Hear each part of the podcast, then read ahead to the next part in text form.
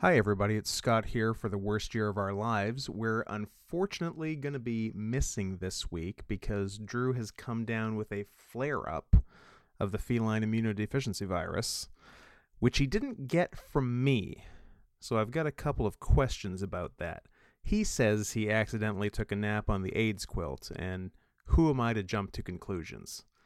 And as you know, Canada has notoriously one of the worst healthcare systems in the world, so this is going to be pretty costly for him.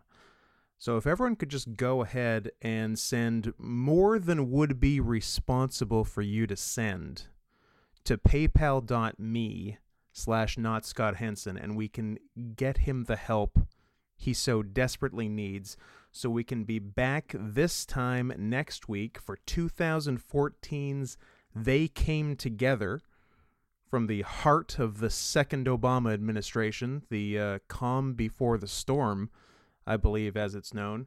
And uh, maybe uh, someone else will come together. Me and Drew.